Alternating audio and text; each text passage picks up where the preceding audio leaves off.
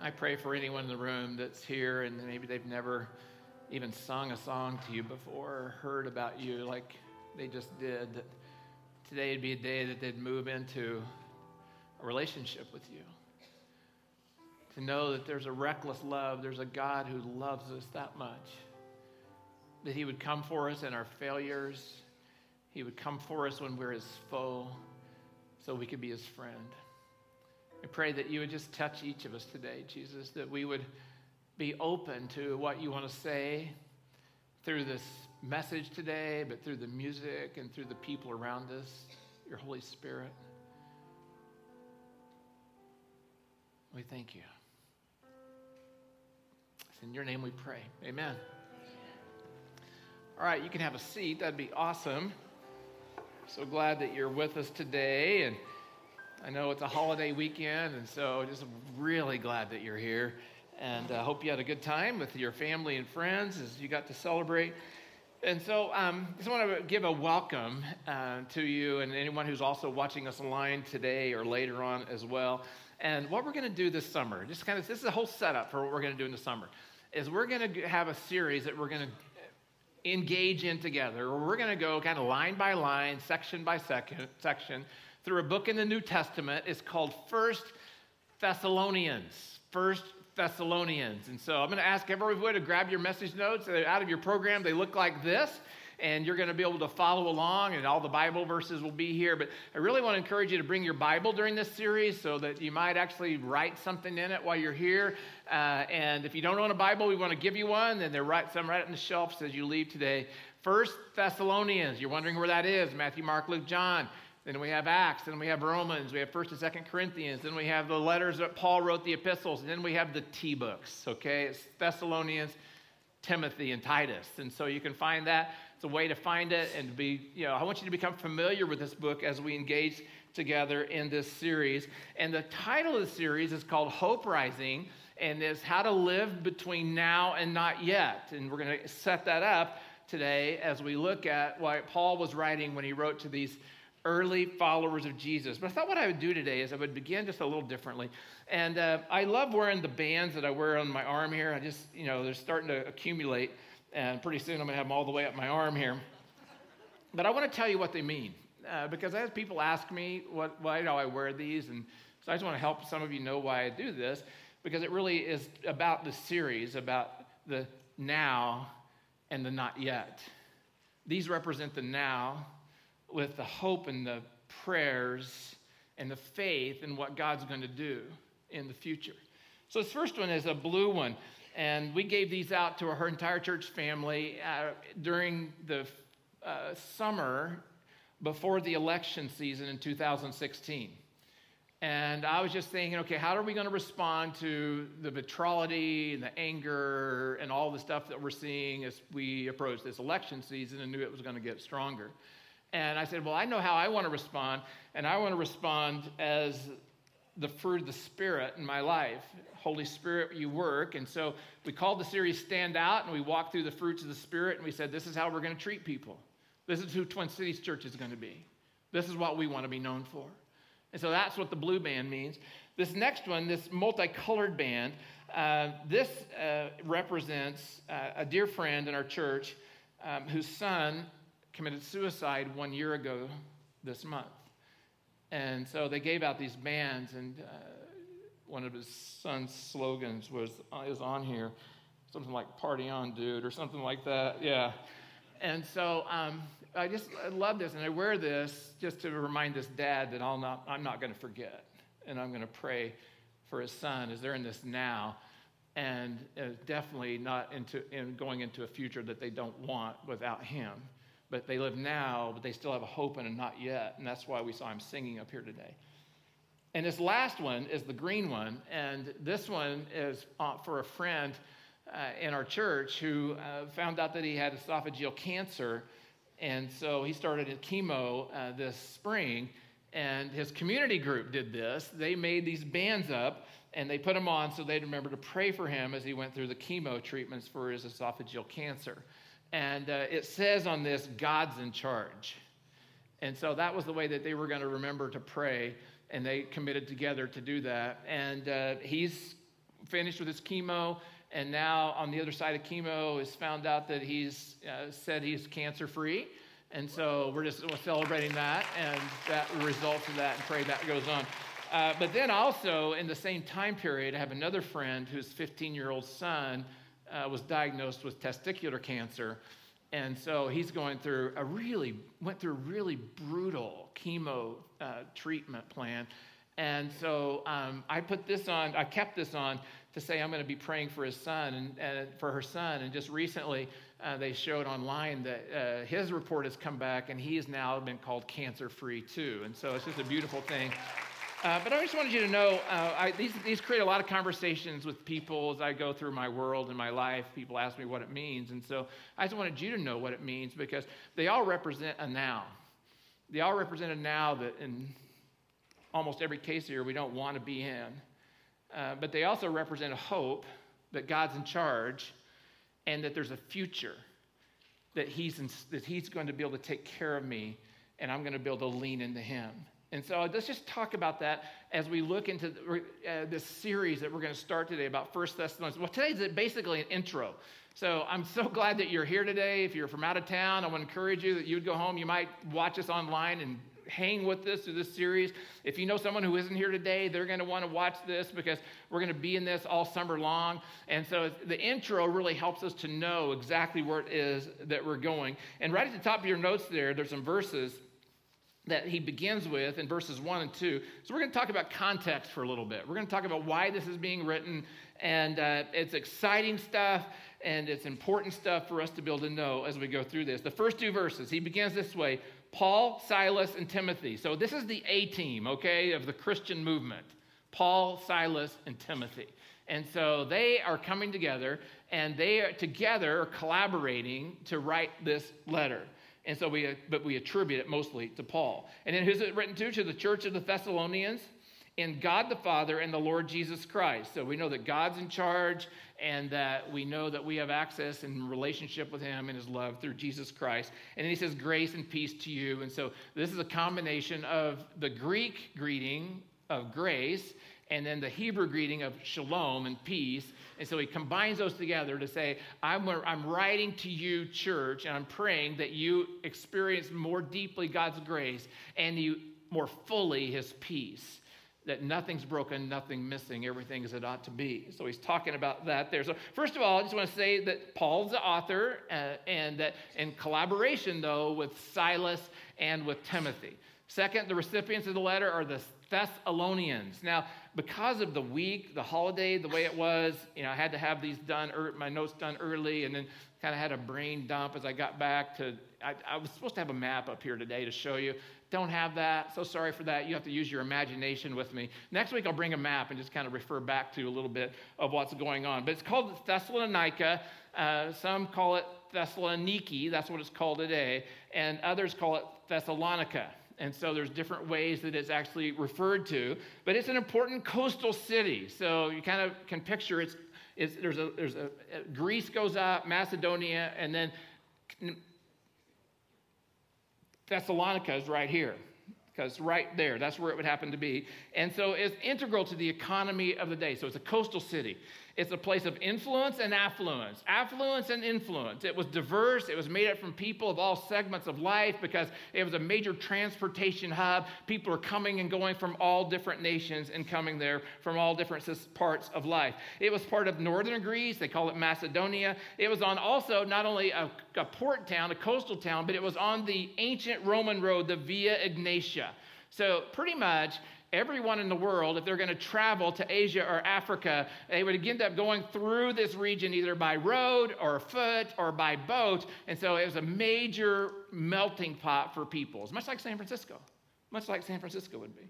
Because it was on a bay, it was also a port city, and pretty much everyone who traveled, they ended up going through Thessalonica. So this is an important hub, and it's an important place for the Christian gospel to start. So we first learned about Thessalonica in the New Testament book of Acts. And so I want to encourage you that you might want to read Acts 16 and 17 because it talks about the time that Paul was in this place. Paul had 3 missionary journeys. This is his second missionary journey. And so on his second missionary journey, he makes his way to Thessalonica. And as he's going on this journey, he's picked out where he thinks that they should be going. And in the middle of the night, he has a dream or a vision. And as part of that dream or vision, there's a man calling out. And that man calls out to him and says, "Come help us in Macedonia. Come help us in Macedonia." And Paul, he's always open for an adventure if you read much about him. He said, okay, we're going to go. The Lord's guiding us a different way. The Holy Spirit's guiding us in this direction. So we're going to listen to the Holy Spirit, and we're going to go there because of this vision. So his team of people, and we know that the team existed of Silas, Timothy, and Luke. Even though Luke's not mentioned, Luke was the scribe. He was the one who was taking notes of the journey. And so he went along on Paul's missionary journeys. And so as they left there to go up into Macedonia, as they move into this region, the first stop was in a city called Philippi. And so we know that there's a book called Philippians. Well, what happened in Philippi is Paul went and he looked for a place where he could teach the gospel of Jesus Christ to the Jews. He would always look for a synagogue where he could go and teach. And so he ends up finding a woman who's by a river, and her name is Lydia. And he shares with Lydia the truth of the gospel of Jesus Christ, and he's the Messiah that they've been waiting on, and they've been looking forward to coming. And then at that moment, she says, "I want to know that Messiah too." And she becomes a first follower of Jesus Christ in Philippi, and she was actually the start or the hub of the church that was planted there. Read on in Philippi, you learn that there were some struggles. Actually, Paul and Silas were thrown into jail, the Philippian jailer, where they were singing in the night, and they were actually, let go. And then, but as they were let go, they were warned that they needed to get out of town. So they left there and they left Philippi. And so they went onward and they stopped in Thessalonica because it was such a key city. So he went to the synagogue again. He was looking for a place where he could share and he could talk, and he's sharing with them about Jesus Christ. And now he's the answer to the questions that are brought up in the Old Testament about the Messiah and who will it be and when will he come. And he's saying Jesus is the one. So he taught there, the scriptures say in Acts 17, he taught there for 3 weeks in a row. Now, 3 weeks in a row, he went in and he taught about Jesus. And what happened is every time he taught, a few people said, "Wow, Holy Spirit's moving." They said, "Wow, I think I want to know this Jesus." And so a nucleus was formed. A new church was beginning to be formed in this place called Thessalonica. And then what happened is that Paul started meeting with this group of people. We don't know how long Paul was there. Some say as much as 3 months. He had 3 times to teach, and then maybe 3 months to teach off the record or with the people. And then because of the fact that they were teaching that there's another God besides Caesar, that they were basically had to leave town for fear of their lives. And so they were escorted out by these early followers of Jesus after just hearing 3 messages and then some personal teaching for about 2 or 3 months. So that's all that they had in a way of knowledge as Paul left. And he went on. So he leaves there, he goes through Berea, and then he ends up in Corinth. And so Corinth is where he spent a lot of time. So now he's in Corinth, and they're starting a church in Corinth. And as they're starting this church there, people are coming to know Jesus. But he begins to think about the Thessalonians. What about them? How are they doing? And so as he was thinking about them, he's going, I want to know. So he says, Timothy, why don't you go back to Thessalonica, and why don't you check on them and see how they're doing? And so Timothy went, and he came back with a favorable report about how the church was faring. But he also came back and said, you know what, Paul?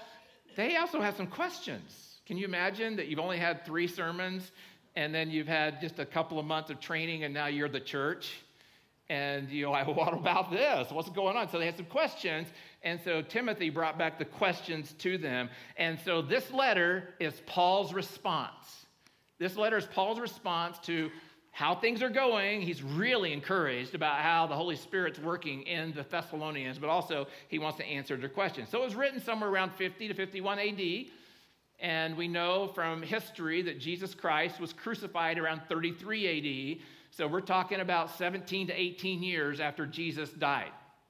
Just 17 or 18 years. This church the Christian movement is in infancy at this time. And as far as we know, this was the earliest Christian document written.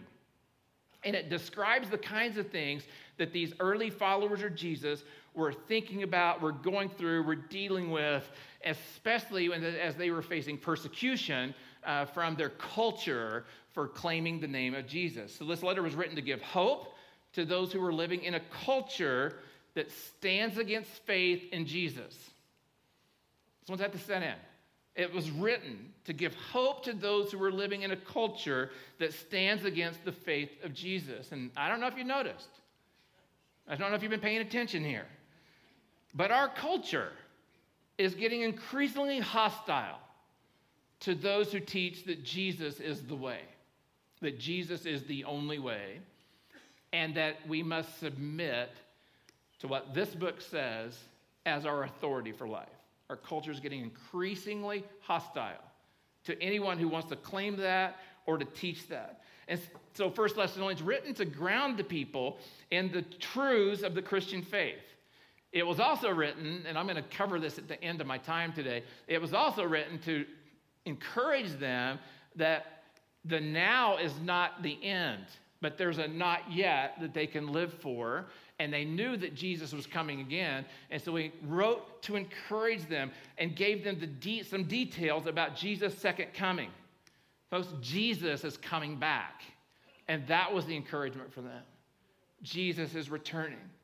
He's coming back, and that's the hope we can also have in our lives. So it was written to answer questions. Because how do we live right now? How do we live in a time between now and the fact that Jesus is coming again? Especially we've gone all these years, centuries, and he's not come. How are we to live? In fact, we're going to look at this in this series. We're going to find out there were actually people who thought he was coming now, and so they actually didn't do anything. They just sat around and waited.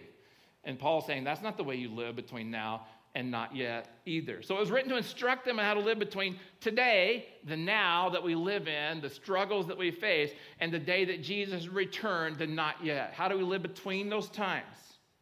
And so what I'm going to do is I'm going to read some more verses now to give us even more context. These are the theme verses. This is what Mark read to us just a moment ago. It says this: you became imitators of us and of the Lord, for you welcomed the message in the midst of severe suffering. I want to pause there. So he's just making a comment here is that I know that you're going through struggles. I know that you're facing this severe suffering, which was persecution, for claiming the name of Christ, as they were asking people to give up idols. There was a big deal about the idols that they were giving up, and that it really impacted business and the economy of Thessalonica because they were moving out of that industry, and they were robbing the shop owners of people who would purchase these idols. So, and they were standing against that, and I'll say also severe persecution because, as I said a moment ago, because they were claiming Jesus was the Messiah, Jesus is the Lord, and there's only one Lord there, and that's the brain dead. Yeah, the Caesar. Only one there.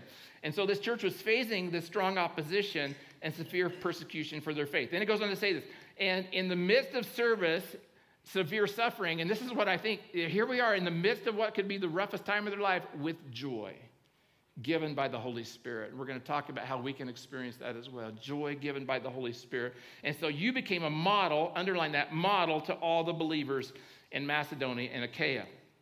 Now, things were tough, and yet, as we just sang about, there's power in the name of Jesus, there's power in the Holy Spirit. They lived in such a way that they were actually becoming a model that others were hearing about and knowing about, a model church for how to live with hope in spite of suffering. This church was so healthy that it became known all over the region and the world, and now for all time, as a model church. So I was thinking about that, thinking about model church. And now, you know, our goal always from the very beginning of our church was that we could be a healthy church.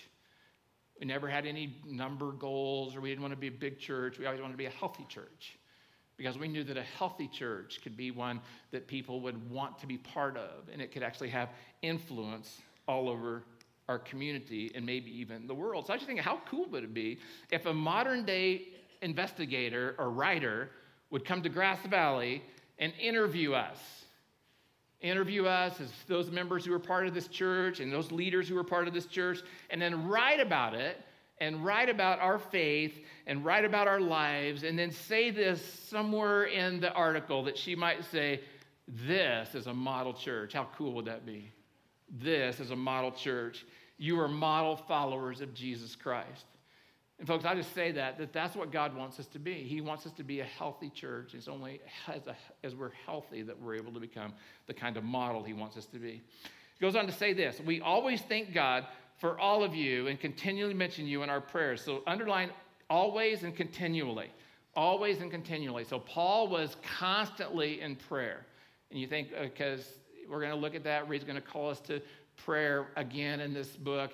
Constantly in prayer. And so you're thinking, well, how do I be in prayer constantly? And, so you just think about, well, those that you're concerned about, you think about.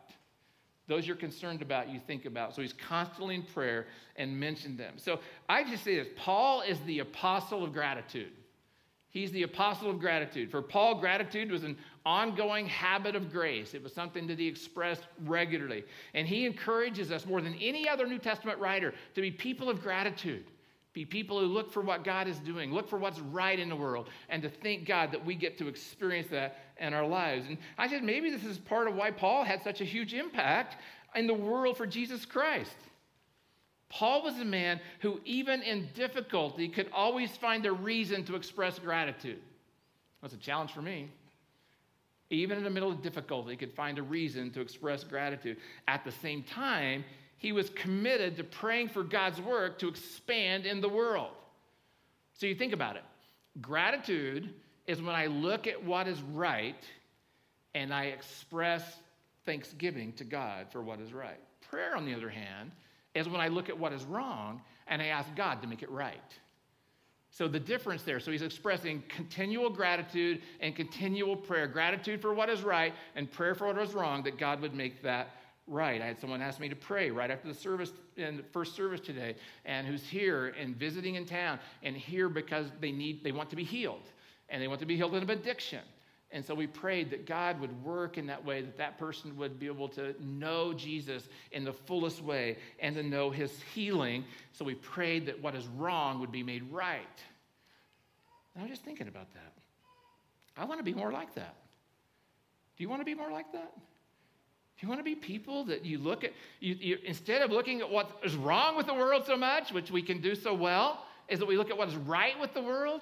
And as we look at what's right in the world, that we can express gratitude for what is right in the world. But at the same time, we notice what is wrong with the world. But instead of pointing out what's wrong in the world, instead of, being mean to people for what's wrong, what they're doing that we think is wrong, instead of worrying about what's wrong in the world, that we pray for what's wrong in the world, asking God to make it right. I want to be more like that, and I want our church to be more like that as well.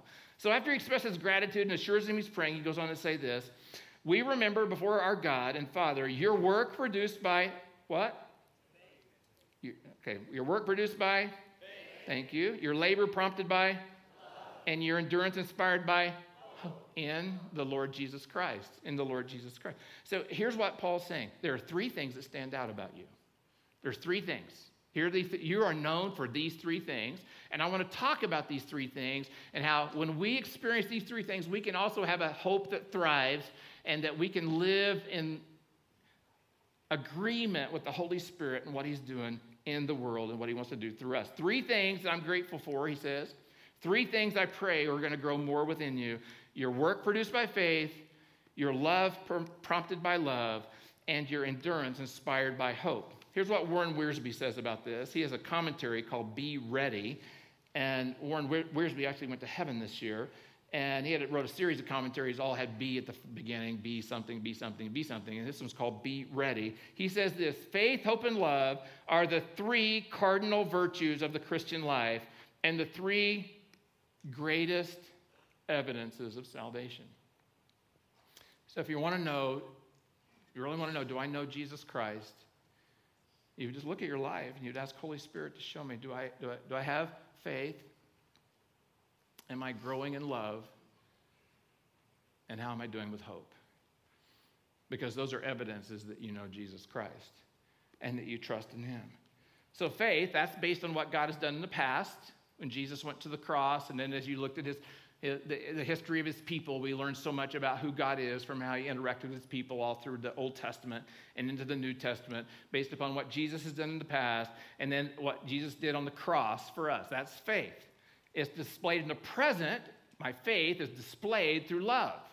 So I'm prompted by my faith to love and to love in such a way that others receive it. And it's all connected to what Jesus is going to do in the not yet and the hope I have that he's coming again. So he gives us three keys. I'm just going to walk through this, three keys for how we can have a thriving hope, for how our hope can be fueled. And the first one is this. A thriving hope is fueled by a supernatural faith, by a supernatural faith. So when we have faith, we're saying we believe that God is who he says he is and God can do what he says he can do, and that we're going to base our lives on that. And it's a supernatural experience we're having with Holy Spirit in our life. Your work produced by faith. Let me just talk about that. Let's just talk a little bit. Work.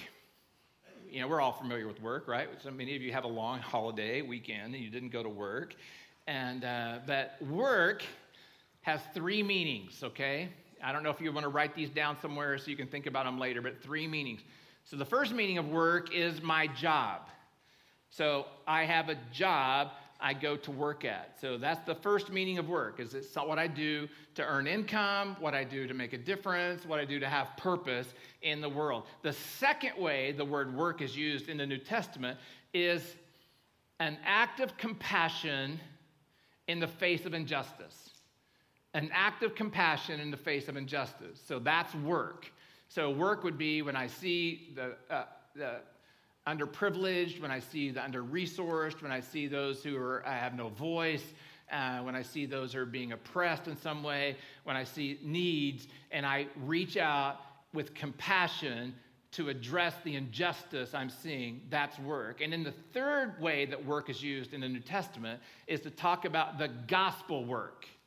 So the work of sharing Jesus Christ with my world. So when he says that you have a work that's produced by faith, he's saying that's the work he's talking about here is your job. He's talking about the fact that you have this job that you're called to go do. He says, and he's called us to be his salt and light and his hands and feet in the world, and that we would be people who want to right and justice, and so we'd be part of that. And then lastly, that we would also be people who want to share the love of Jesus Christ so that others could know him. So that is work. And he's saying that faith in Jesus that's living is expressed in those three ways. So when you go to work tomorrow and you get back into the work week, what you need to realize is whether you're a carpenter, an accountant, or whether you fix hair, or whether you're a barista, or whether you're a mechanic, or whether you fly across the country for a living, for your job, or whatever it is that you do as a doctor or a nurse, that is work that you're going to do, but it's work in the name of Jesus Christ. It's your purpose he's called you to do in that place. It also means when you see injustices in the world, that you're willing to, by faith, engage because you know he's called you to do that. And then lastly, we've all been called to be sharers of the gospel wherever we go so that others can know him. Now, I just want to say this right now because some of us get all squirrely when I use the word work, especially at church. Because here's what you're feeling right now. You're feeling right now is, okay, just another, Ron, you're just coming here, just another do more message. And it's not, folks. It's not. Those are three areas of life that God has called us to have an influence in. But we don't do this work in order to appease God. We do this work because of the next point we're going to look at in a minute, and I'm not going to mention it before we even get there, because of the love we've experienced. Because the reckless love of God came after us, and we want other people to know that same reckless love ourselves. We do that. It's not to appease God, but it's done because of what Jesus has done, God's done for us through Jesus Christ. It's not work that we do to get faith. It's work that's fueled or energized by the faith we have. 1 Corinthians 15 says this, "Therefore, my dear brothers and sisters, stand firm. Let nothing move you. Always give yourselves fully to the work of the Lord." Three areas, work of the Lord, because you know that your labor in the Lord is not vain. So I read this quote this week that might help some of us as we think about our aversion to this word work. Here we go. "Faith alone saves, but faith that saves is never alone." Faith alone saves. So it's not that I'm working to try to earn favor or learn or earn approval by the place I go to, and that's called church, but I work because I have faith. Faith must express itself, and it will supernaturally as the Holy Spirit works in me and through me. Okay, the second idea that I just mentioned. Thriving hope is fueled by a sacrificial love. So it's fueled when you exercise the love that you've experienced and now you give away. It's through sacrificial or selfless love. Now, the word love there is the most comprehensive word for love that there is, that the Greeks had, that the New Testament was written in. It's the word agape. And so when you have the word agape, you know that that means it's an unconditional kind of love that is sacrificial in nature, that looks at those who don't deserve it and gives it. They don't deserve it, but we give it. We go to help them. They don't deserve that love, but we sacrificially give that love. And then the word labor. So we're going to sacrificially love, okay? But that word labor, he's raising the ante here, okay? It's going to raise. So work was, I'm going to do these three things, and I'm going to do it supernaturally. The Holy Spirit's going to do it through me. It's going to be easier because I have the Holy Spirit doing it. But now all of a sudden he uses a different word here, and he uses the word labor. That word labor is not, it's not casual effort. I can't coast into this. It's sweaty, hard, difficult, intense, childbearing labor, okay? That's what it is for ladies who've had that experience. That's the kind of labor he's talking about here, that we'd be engaged in sharing the love of Jesus with that kind of intensity. I had a friend who was telling me that yesterday or the last weekend for 3 straight days that he was digging footings for a deck that he's building. And so he had to have a hammer that he took out there, and he had to, you know, hammer for hours, and then he got about an inch of rock out. And he was exhausted. That's what we're talking about here, is people who are willing to labor because the world needs to know God's love. But you know what? That's not attainable for the long term either, unless we are receiving love from him. And look at what it says in 2 Corinthians 5. It says, for Christ's love compels us. Why do I do this? Because his love, the love I've experienced from him, the sacrificial love, the selfless love, and we are convinced that one died for all, and therefore all died, and he died for all, that those who live should no longer live for themselves, but for him who died for them and was raised again. Our work and our labor must be fueled by love, must be fueled by love. And that's how it's going to be effective, and that's how we're going to be able to sustain that as we go through life. Mother Teresa, she was just an example I thought of someone who worked out of love, sacrificial love. And I have a quote here that she gave one time. She says, I try to give to the poor people for love what the rich could get for money. I try to give to the poor people for love what the rich people could get for money. No, I wouldn't touch a leper for 1,000 pounds. Yet I willingly cure him for the love of God. Another time she was being interviewed by a reporter, a journalist, and he said to her, Mother Teresa, pulling dying people out of the sewers? I wouldn't do that for all the money in the world. And Mother Teresa picked her head up and said, neither would I. I wouldn't either. But I do it out of love. Love was her driving motivation. It was the love she received from Jesus and the love that she was giving from Jesus. And the last thing is this. Thriving hope is fueled by a steadfast hope. 3 words. Steadfast hope. We have faith, we have love, and we have hope. And he says this, your endurance inspired by hope in our Lord Jesus Christ. So I just want to kind of tell you what steadfast means as we walk through this. Steadfast is a dogged, unflinching, I won't give up mindset that's inspired by hope in what's to come. Unflinching mindset that is inspired by this mindset. I've been inspired by love. Love is what is inspiring me to be steadfast, to persevere in the face of trials and temptations, which he's calling them to do. They were facing all these severe sufferings that they were going through, to endure in the face of opposition or difficulty. That's steadfast hope. Steadfast hope. The fuel for steadfastness Steadfastness is the hope you've placed in Jesus Christ. So when I think about steadfast hope, I think about this, the statue out at the fairgrounds of the horse, you know, and it's just so beautiful, with Clydesdale. I love Clydesdales. But you look at that statue and it's got this pulling forward, this pulling forward. And when I look at that, from now on, based upon what I'm thinking about today, I'm going to look at that steadfast hope. Pulling, not giving up, under the power of the Holy Spirit to persevere in the face of difficulty, in the face of the things that are going on around me that are difficult and hard.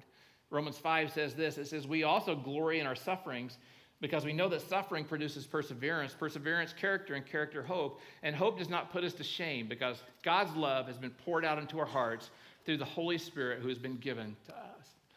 So thriving hope is formed in the crucible of the fire of life. That's how thriving hope is formed. It's formed through difficulty and depression and disappointment and doubt. It's a hope that's been pounded out on the fires of the anvil of life in the time between now and not yet. That's how a thriving hope is formed. It's a hope that believes, even when things don't appear to make sense, that God is in charge. God is in control. He is sovereign. He has a plan, and his plan will never be thwarted. Okay, it's these three ingredients. Brother Lawrence has a quote that's attributed to him, and he says this, many things are possible for the person who has hope. Even more is possible for the person who has faith. And still more is possible for the person who knows how to love. But everything is possible for the person who practices all three virtues. Supernatural work done in the power of the Lord Jesus Christ. Sacrificial love done in the power of the Lord Jesus Christ. Steadfast hope, holding on in the power of the Lord Jesus Christ. Jesus is the center of it all. Jesus is the center of our hope. And so I want to end with this verse here from 1 Thessalonians 4. I'm going to come back and cover it next week, but it says this, for we know, dear brothers and sisters, loved by God, that he has, circle this, chosen you, because our gospel came to you not simply with words, but also with power, with the Holy Spirit, and deep conviction. That's what I'm asking for today for us. Comes with power, the Holy Spirit, and deep convictions. And so here's the bottom line. Thriving hope rises out of a person who is motivated by grace. Not law or legalism, not religion, not duty, not even inspiration. Because now feelings run out, folks. Not even inspiration, but motivated by grace, the grace he gives. So, the not yet. All throughout the book of 1 Thessalonians, Paul does something that's, I think, strategic. So it's divided into 5 chapters in the New Testament Bibles we have today. And at the end of every single chapter, Paul makes a reference to the not yet. He makes a reference to the second coming of Jesus Christ. And I just want to read those to us. You just listen with me. Pay attention to what he says about the second coming, the not yet. Chapter 1, he says this, you turn to God from idols to serve the living and true God and to wait for his Son from heaven, whom he raised from the dead, Jesus who rescues us from the coming wrath. Chapter 2, he says this, for what is our hope, our joy, or the crown in which we will glory in the presence of our Lord Jesus when he comes? Is it not you? Indeed, you are our glory and joy. Chapter 3. May he strengthen your hearts so that you will be blameless and holy in the presence of our God and Father when our Lord Jesus comes with his holy ones. Chapter 4. For the Lord himself will come down from heaven with a loud command, with the voice of the archangel, and with the trumpet call of God. And the dead in Christ will rise first. After that, we are still alive and are left will be caught up together with them in the clouds to meet the Lord in the air, and so we will be with the Lord forever. The not yet. I love that. And then chapter 5, he ends it this way. May God himself, the God of peace, sanctify you through and through. May your whole spirit, soul, and body be kept blameless at the coming of our Lord Jesus Christ. The not yet is that Jesus Christ is coming again. The not yet is that he will come again. And when he comes again, he will wipe away every tear. When he comes again, he will make everything new. When he comes again, he will restore creation. When he comes again, he will bring us into the Father's kingdom in the real, in the now. That will be our now then. We will live with him forever. And I look at that and I think when we get to that place, there will be no more pain. There will be no more suffering. There will be no more abuse. There will be no more rape. There will be no more injustice. There will be lots of generosity. There will be lots of love. There will be lots of faith. There will be lots of hope available for all people to enjoy for all time. That is the not yet. And we live in the now right now, and he's called us as his people to live with a faith that works, a faith that works, a labor of love that's prompted by love. And with a steadfastness of hope. And when we live like that, I believe we can be a model church and model people together. Will you bow your heads and let's pray together? God, I want to thank you so much for Paul, first of all, and his tenacity, his love, who you made him to be. And I know that some people would think he's harsh at times, but Lord, he was strong.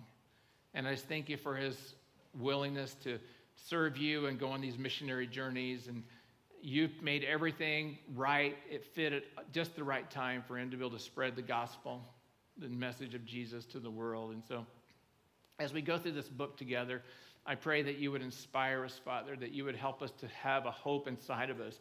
But even when we look at the difficulties of life, that we will be people who choose to see what's right with the world. We will be choose to people that give thanks for what we see that's good. That we will be people that trust you. And that, God, when we do see wrong, we won't point it out. God, we see wrong. We won't yell at others or scream at them because they're not right. Instead, we will pray to you that you will make it right, God.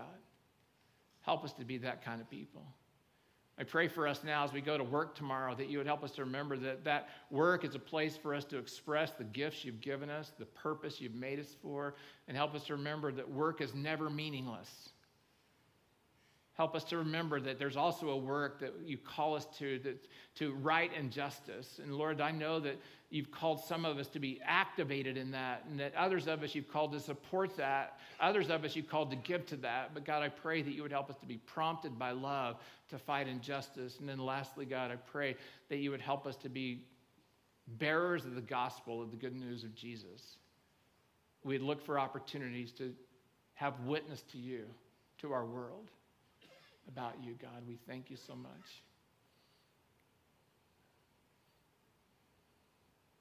In the power of the Holy Spirit, in humility, in trust, I pray that you would help us to love each other in the now, encourage each other, walk alongside each other, to help each other to make it to the end of our days, and if you come before that, to that day when we can be with you. That's in Jesus' name we pray. Amen.